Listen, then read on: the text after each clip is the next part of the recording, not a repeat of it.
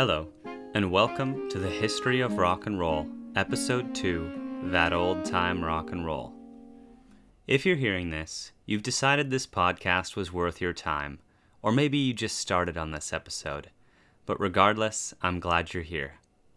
Last time, we covered rock and roll's origins from nineteen hundred up until about nineteen forty-nine, with the introduction of Billboard's Rhythm and Blues chart, and the increased exposure of authentic black music to white audiences. As you'll see, black music still has a little ways to go, but it was finally starting to earn respect in the industry and captivate the attention of white listeners. Today's episode will focus on the onslaught of rhythm and blues against the traditional music industry, a movement that would gain speed throughout the fifties until eventually succeeding under the name rock and roll. You may recall that blues and hillbilly music were initially popular only in rural areas of America, being relatively unknown to city folk until the acquisition of radios and the programming of shows like the Grand Ole Opry.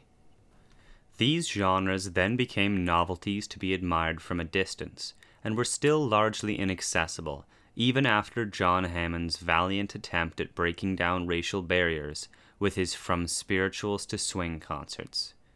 In essence, blues and hillbilly styles developed behind the scenes during the Jazz Age and the era of Tin Pan Alley, never dwindling in their rural popularity, but always kept out of the mainstream. Hillbilly music had come far in the many years since its genesis circa nineteen twenty. Key figures in the thirties included Jimmy Rodgers, known for his yodeling, Ernest Tubb, and Bob Wills.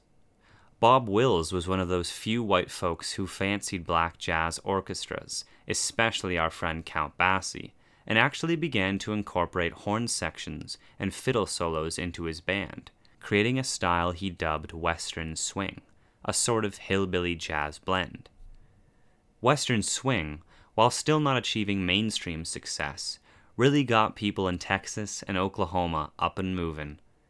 Other states similarly had popular regional genres that developed outside of the mainstream market. Hillbilly music in general had slowly come to be known as country music, and I will use this term to describe it from here on out. The nineteen forties saw Tin Pan Alley write some faux folk songs to capture the growing national country market, and these songs were essentially the only ones that you'd be able to hear on larger radio stations.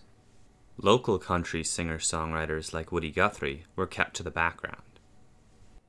The reason I'm explaining all this is because these regional styles and underground artists would become the untapped goldmine of the rhythm and blues era. Up until the end of World War Two, three major record labels published nearly all commercially available music, at least any music of popular significance. These three companies were R C A, Decca, and Columbia. The big three vied for dominance of Billboard's pop chart, only really having each other to compete with. After World War Two passed, ordinary people who liked music and or wanted money decided to found independent labels and see if they'd have any luck. Often, an indie label was just one person with a dream and a lot of motivation. In order to compete with the big conglomerates, an indie label had to be smart. It had to look where no one else was looking, find niches that weren't yet capitalized on. In some cases, this meant international music, like Polish or Latin styles. But in many cases, these new indie labels started looking at country and rhythm and blues. As the saying goes, one man's trash is another man's treasure, and the indie label managers must have been pleased with the music they heard from the musicians the big three had kicked to the curb. Indie labels would set up a studio in a smaller market, say Memphis, and attempt to capture the local market using local artists, the same ones that the big three had turned away at the door. By appealing to audiences that were deemed insignificant to the larger labels, indie labels had only each other to compete with, and quickly came to dominate the country and R and B markets that the big three were ignoring. So why were the big labels ignoring these genres? Couldn't they see the potential? Frankly, no. Decca, Columbia, and R C A were concerned with other matters. They had bigger fish to fry. Decca and Columbia were caught up in a race to create new vinyl record formats that could hold more songs, and they really couldn't be bothered to record artists that weren't sure things. They weren't in the business of recording artists that didn't sound similar to what was currently making waves on the pop chart. Kinda like how nowadays every movie you see is an attempt to capitalize on a previous success. You find a formula, and you stick to it. If every time you release a superhero movie you get millions of dollars, then why make a movie about anything else? They had no reason to deviate. They knew what the public wanted to hear, and they delivered. Even if styles like Western Swing were popular in one state, the big three were competing for national success. It just wasn't worth their time. Luckily for indie labels, this mentality left fringe artists, or those who were successful only on a regional level, up for grabs, and indie labels were more than happy to give these local talents their lucky break. How heartwarming to imagine the small-time musicians who were suddenly given the chance to have their music shared to the world after having been ignored for so long. How kind the indie label manager must be to put money aside and take chance on a young, blossoming artist, never once conceiving of abusing their position of power. Unfortunately, money, as always, was the objective, and soon enough these kind, generous indie label managers found ways to wring out as much as they could. Since nineteen oh nine, when copyright law was enacted to protect written materials, often the primary way of making money from a song was to publish it and copyright it. That way, if someone else picked up your song and took it to the top of the charts, you'd get a nice fat cut. And this was a likely occurrence. Almost no one at this time wrote their own songs, meaning they would either have a song written for them, see Tin Pan Alley, or simply cover a song that was already a hit.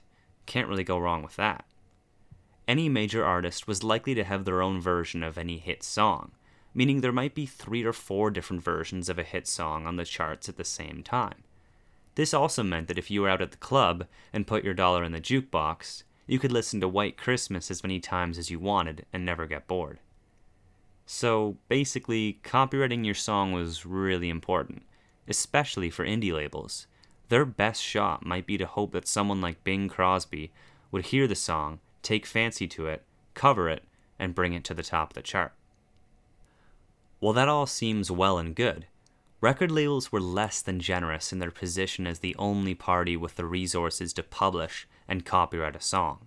They would say, let's get that song published for you, and then stick their name on the songwriting credit as well. Or maybe their wife or girlfriend's name, because you know, they're not that selfish. Royalties, the money artists earn when their songs are played, are split equally between composers, meaning this tactic took at least half of the royalty check away from the actual songwriter. This sneaky trick would also be used to help promote records. If you split the royalties with a D J, they'd have a good reason to play the record on their station. So yeah, indie labels had their methods, and for better or worse, they worked. Indie labels were starting to take off, with some like King and Atlantic even being able to compete on a national level. Much of this success came from their rhythm and blues records, showing that the genre was widely being listened to. Indie artists were all over the R and B chart. Were the big labels paying attention? Don't you want to come in and ruin it all? Well, they just didn't want anything to do with that obscene, foul-mouthed R and B crap. They said, fine, let them have their fun. It'll be over soon anyway. But it was not over soon. It was just getting started. Their conservative mindset let the biggest genre of the decade slip through their fingers. In fact, R C A had actually let future rock and roll legend Little Richard go after a brief tryout. They really couldn't see what was coming. The best they could muster was an admittedly talented singer, really more in the vein of pop than R and B, named Johnny Ray. Ray was, well, white for one, but also sweet, clean, and sophisticated enough for the ears of Columbia's execs. And apparently he was sweet and clean enough for the general public as well. Ray's first hit, Cry, went to number one on the pop charts for an incredible eleven weeks, competing only with its own B-side, The Little White Cloud That Cried. Quick side note, for those of you who don't know, a B-side was the flip side of a single, literally the other side of the vinyl record. Singles would always be released with two sides, the A-side being the intended hit, and the B-side being more or less a filler track. However, sometimes the B-side would actually make the charts, such as the case with Johnny Ray. Ray was an emotionally powerful singer, dubbed Mister Emotion for the time singing about crying wasn't enough and he actually broke down crying on stage, and he should be respected in his own right.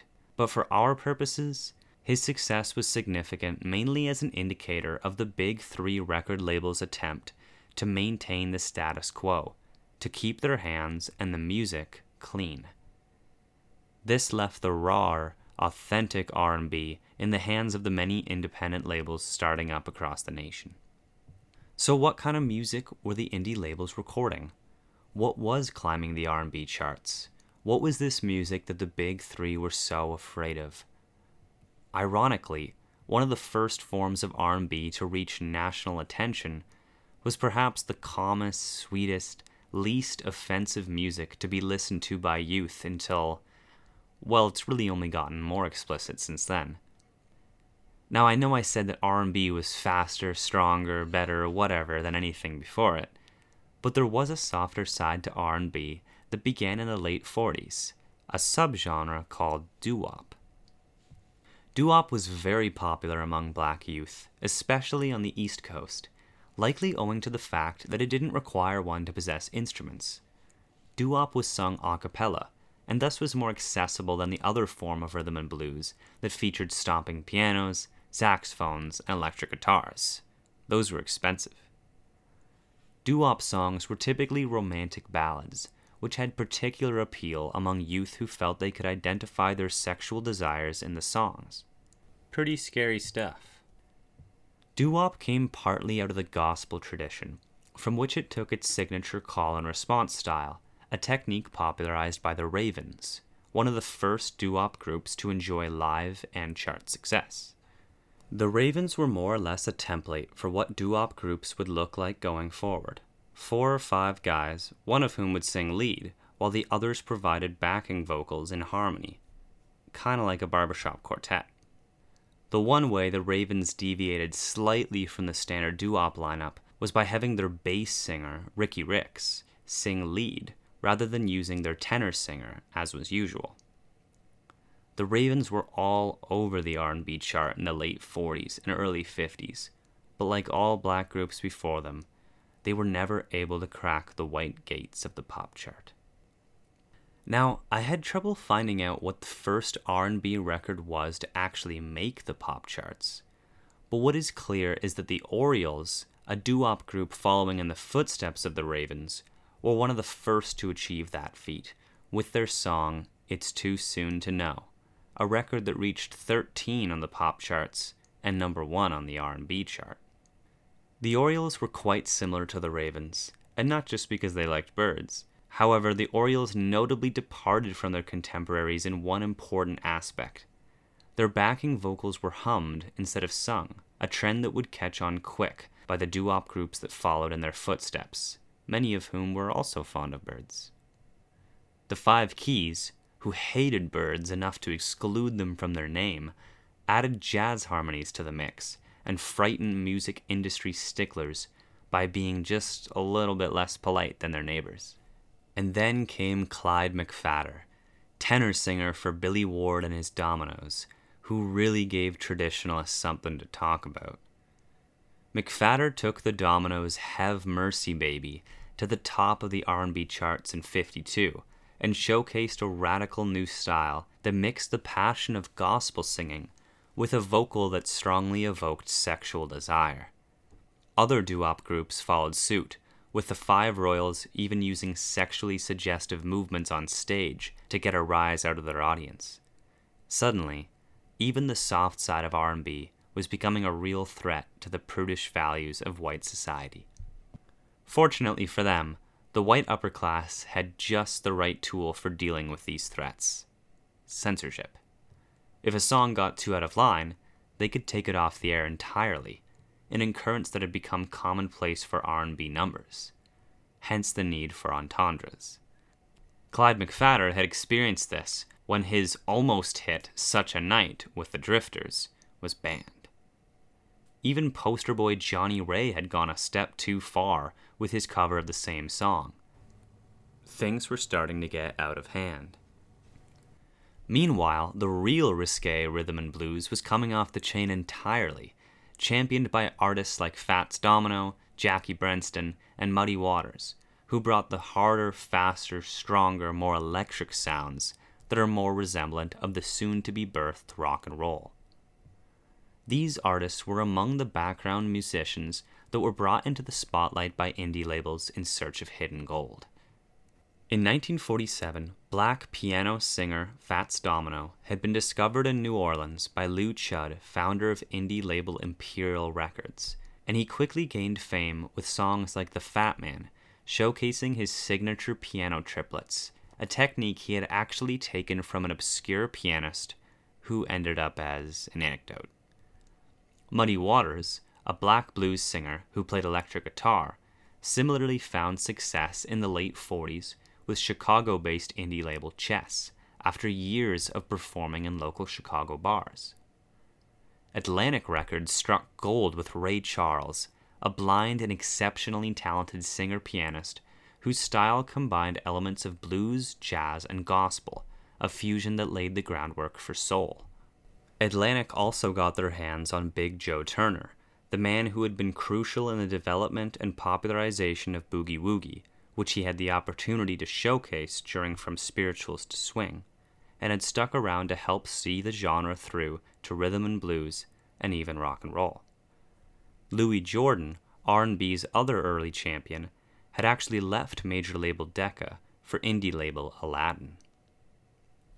As I mentioned before, having a popular artist cover your indie song and take it up the charts was often the best an indie artist could hope for. However, if your song were to actually do well, then a cover could be bad news. It could override your original and keep it from reaching its full potential. Sadly, as rhythm and blues hits finally began to appear on the pop charts, these kinds of covers became all too common and often overshadowed indie success. Every time a song would get close to the summit, something would rush by and shove it out of the way. What was that? Well, a white artist, of course. When labels saw a song by a black artist doing well, they would simply rush to cover it with a white group, which had a broader national appeal. They would simplify it, sanitize it, and send it out to overtake the original. This happened frustratingly often. In nineteen fifty-four, then forty-three-year-old Big Joe Turner released a particularly exciting and risque number called Shake, Rattle, and Roll, which brought him into the public consciousness more than ever before. While Turner's version did quite well on the charts, it was no match for its white counterpoint. Decca had begun dipping its toes in the water of R and B with Bill Haley, a white singer-guitarist who had made waves two years earlier with Rock This Joint, an admittedly impressive addition to the rock and roll canon that Haley described as his attempt at updating Western Swing. When Bill Haley and his Comets covered Shake, Rattle, and Roll, they inevitably held greater appeal to the national audience, omitting some of Turner's more dangerous lyrics and simplifying the beat. While this surely was frustrating for Turner and the many others who faced similar competition, it at least hopefully exposed more white listeners to R and B, some of whom may have sought out the original. Later that same year, things got a little shadier. A black group called The Chords released the hit of the summer, a doo-wop number called Shaboom, but the success wouldn't be all theirs. The Crew Cuts, a neighboring white group, quickly released a practically identical copy that of course reached number one, although The Chords version remained ahead in radio and jukebox play. This was a particularly aggressive step by competing labels. Never before had a group been made to copy the arrangement, vocal, and instrumental parts to a T. Imagine that. They knew they couldn't do it better, but they also knew that people were more likely to buy the white version. Fact was, the D Js were more likely to play a white cover, and record stores were more likely to carry one. While the crew cuts were also under an indie label, Mercury, they set a dangerous precedent for major labels to follow, who had the resources to carry out similar operations. In nineteen fifty-five, Laverne Baker's Tweedledee was covered using the exact same musicians and arranger. Mercury, who I guess got off on this kind of thing, even reached out to request the same engineer, a request which was denied. While artists still got royalties from these covers, the fact was that white covers were preventing black indie songs from reaching their full potential, ultimately costing them far more than the copyright royalties they were afforded. They were simply blocked from reaching the top. Imagine a movie like Moonlight being remade shot for shot, but with white actors, and then that version outselling the original. It's just a little absurd. I will mention that sometimes black R and B groups took the opportunity to piggyback on white hit records. In nineteen fifty-three, years since their last hit, the Orioles released Crying in the Chapel, a cover of white country artist Darrell Glenn, who notably had previously worked with Western Swing inventor Bob Wills. The Orioles version flew all the way up to number eleven on the pop chart, competing with three other versions, including Glenn's original. But the difference here is the Orioles version was unique, and it wasn't going to cost Glenn anything. At some point, much to the chagrin of white society, it must have become clear that white folks were actually buying the authentic black records. How else could they be doing so well? And it wasn't just any old white folks. The consumer base for R and B was largely made up of teenagers. The term teenager was new. It had come into being at about the same time that young Americans realized they made up a large enough group to have their spending habits actually influence the products available to them. The market simultaneously realized this and promptly abused them. When news came out that smoking cigarettes was actually not good for you, imagine their surprise, tobacco companies simply redirected their advertising efforts at the new, less informed teenager consumer base, causing a great upsurge in smoking at a time when the opposite should have occurred. Teenagers quickly became a desirable and sizable percentage of many consumer bases, including that of the music industry, and when record stores began to see a lot of white teens coming in to purchase R and B records, it was a sign that the industry simply couldn't ignore. Record companies, radio stations, and D Js were quickly whipped into a frenzy by this new information and scrambled to capitalize on it. The response by record label managers was to create new labels that targeted the new teenage demographic. This is how Cat Records came to be. Cat was a relatively new term that generally referred to poor white teenagers who grew up in poor, mostly black neighborhoods, then known as slums. Surely those must be the only whites that would stoop so low. Sadly, while white and black teens were now enjoying the same music, this didn't mean they got along, and many white teens were still happy to be segregated from their black neighbors in school, movie theaters, and anywhere else they could get away from them. As for radio, R and B had already begun appearing on many small-scale stations, but had mostly been limited to foreign language stations. It's now that I will introduce Alan Freed, one of the figures most commonly associated with the birth of rock and roll. Freed, who nicknamed himself the Moondog, was a D J based in Akron, Ohio. The Moondog was a bit of a loose cannon, often stepping on the toes of management, once being briefly fired, and eventually walking out on his contract after being refused a raise, resulting in an injunction prohibiting him from operating within seventy-five miles of Akron.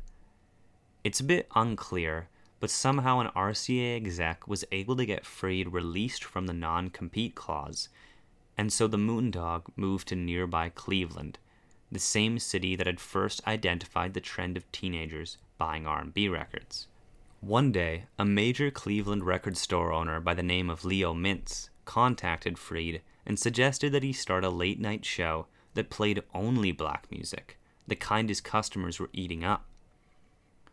Freed was unsure at first. After all, it had long been taboo to play black music on a white radio station, but eventually he was convinced when Mintz offered to advertise the show at his shop. The show, billed as the Moondog House, began broadcasting on July eleventh, nineteen fifty-one, and quickly became a success among, well, who else would be up that late? Teenagers loved Freed.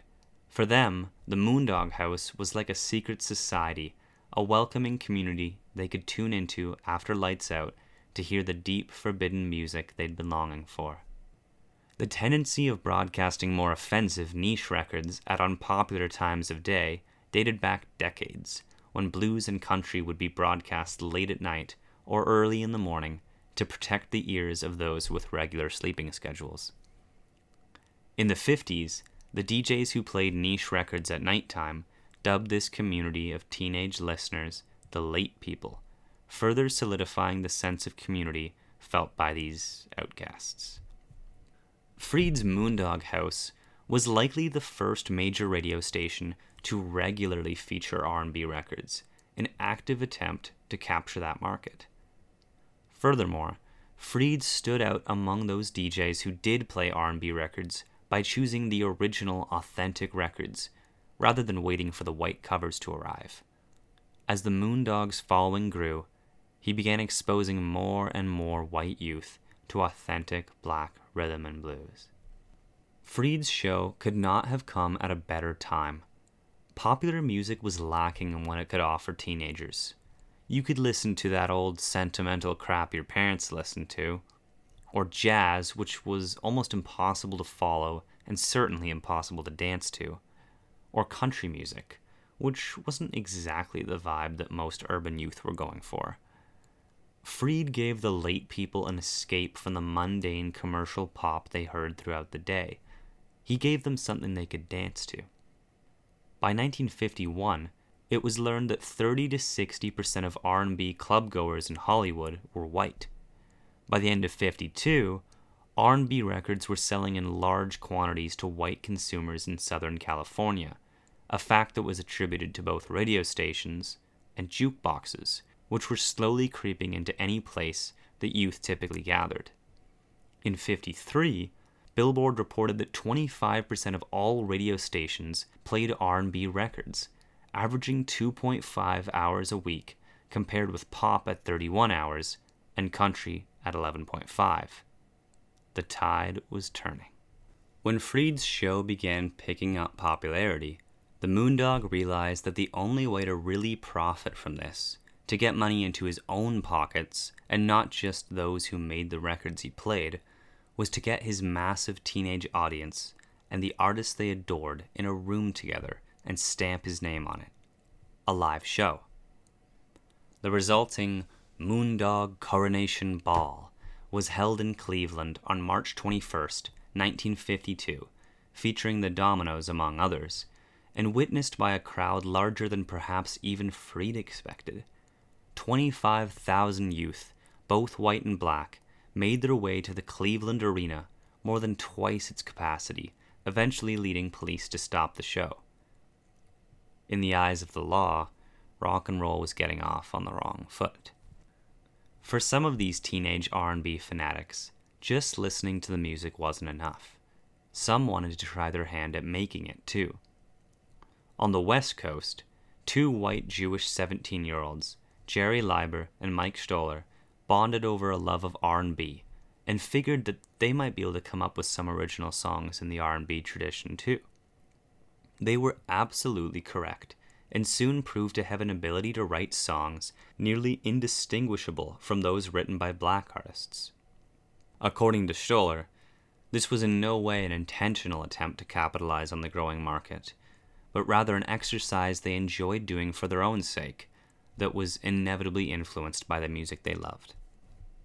Despite the general public's increased exposure to and desire for authentic rhythm and blues, largely thanks to the Moondog, whatever his intentions may have been, the cover bug had not quite been squashed yet. By March nineteen fifty-five, nearly half of the songs in the Billboard pop chart's top thirty were R and B, an incredible feat. But unfortunately, many of those were R and B covers. The Crew Cuts had once again returned to feed off another black group, this time the Penguins, surpassing their original Earth Angel with a white version. Albeit again, the authentic group came out on top with Jukebox Play, hinting at what version teenagers really wanted to hear. Regardless, the cover bug was consistently whitewashing rhythm and blues, and seriously threatened the success of indie labels and their artists. Unless some kind of legislation could be put in place, which was unlikely considering the affected parties did not hold any power, the only solution was to make songs that white artists couldn't possibly copy. In May of that same year, Muddy Waters brought in twenty-eight-year-old Chuck Berry to meet with the Chess Brothers in Chicago. Berry, originally from Saint Louis, was a black country and blues singer, guitarist, and songwriter who had done three years prison time for armed robbery in the forties and had been rejected by other indie labels like Capitol and Mercury, an unlikely hero.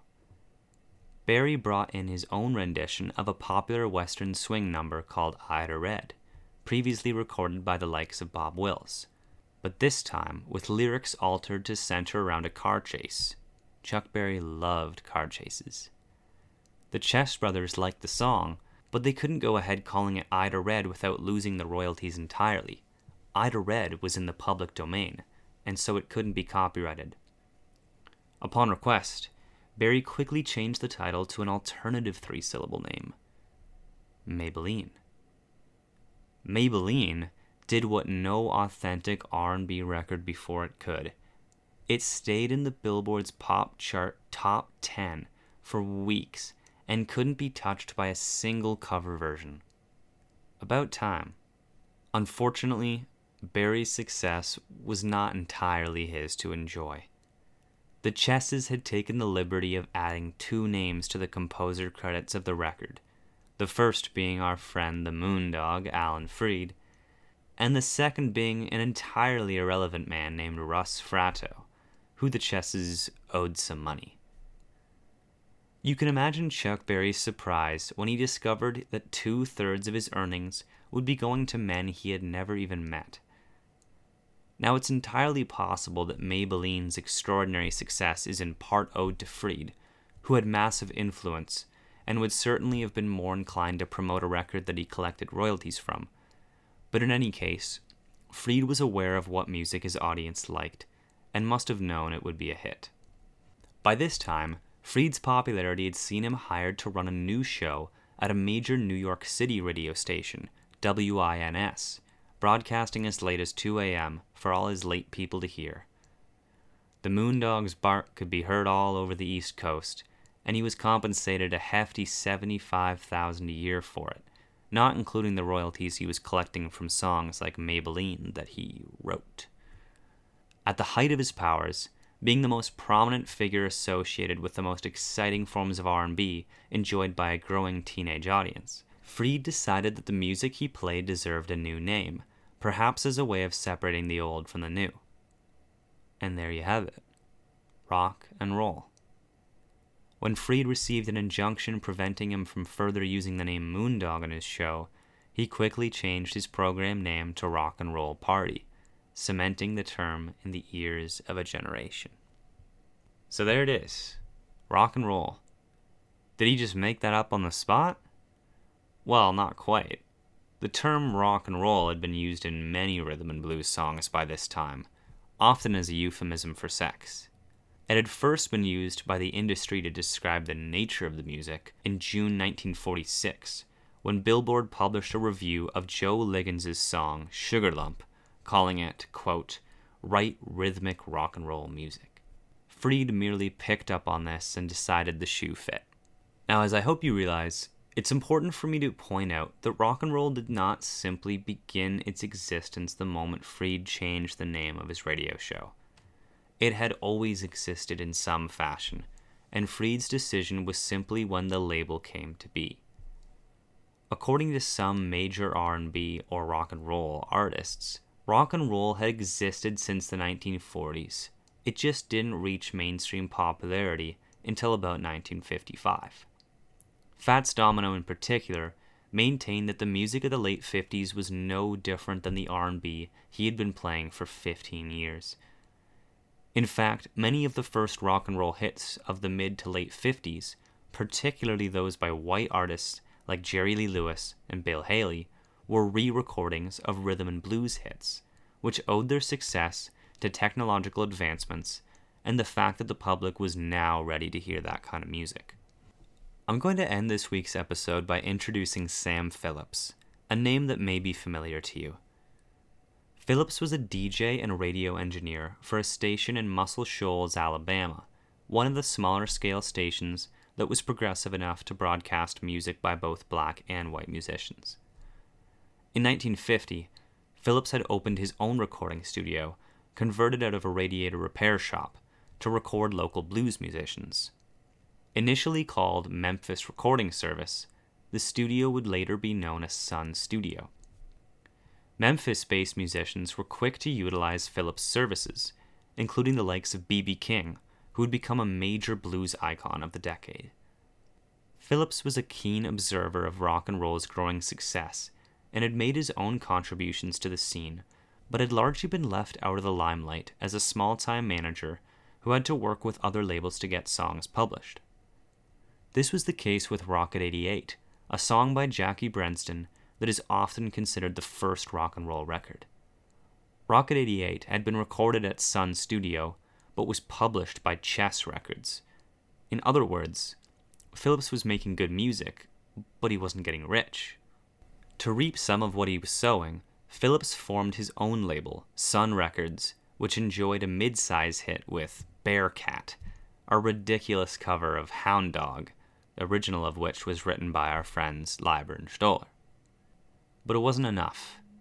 Phillips realized that what he really needed was someone who would appeal strongly to both white and black audiences.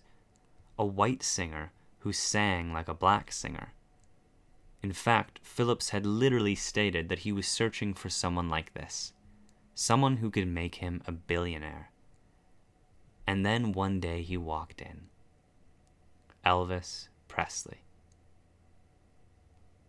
Next week, we'll get into the rise of Elvis and the beginning of rock and roll's long stay at the top of the Billboard pop chart. I know this week's episode was rather long, and I apologize for that. Going forward, my hope is to keep each episode under thirty minutes and more focused on one specific topic, artist, or genre. Thanks for listening.